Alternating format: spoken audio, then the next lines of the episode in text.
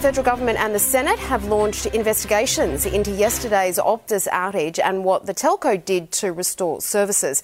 As Robert Ovadia reports, calls are growing for Optus to compensate customers.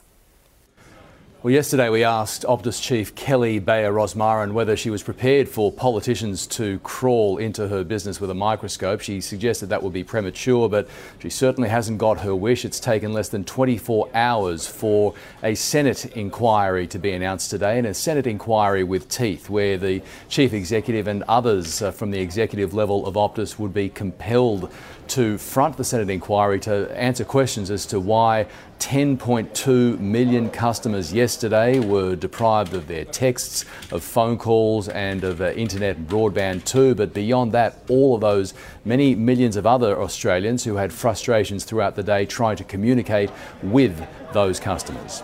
Optus needs to front up in a public hearing, take questions and give an explanation. This is essential considering that yesterday some 10 million Optus customers were uh, affected by this mass outage and many millions on top of that consumers and small businesses alike.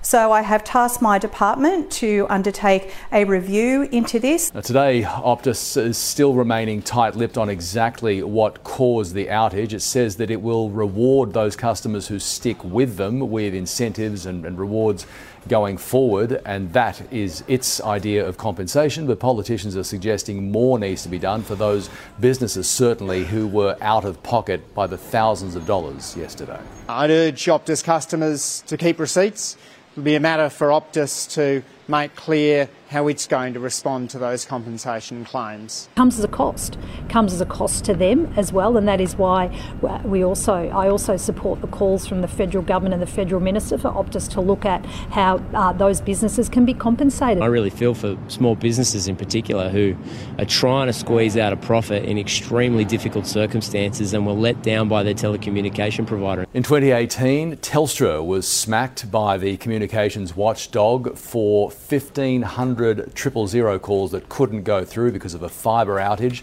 Now, Optus is being investigated too.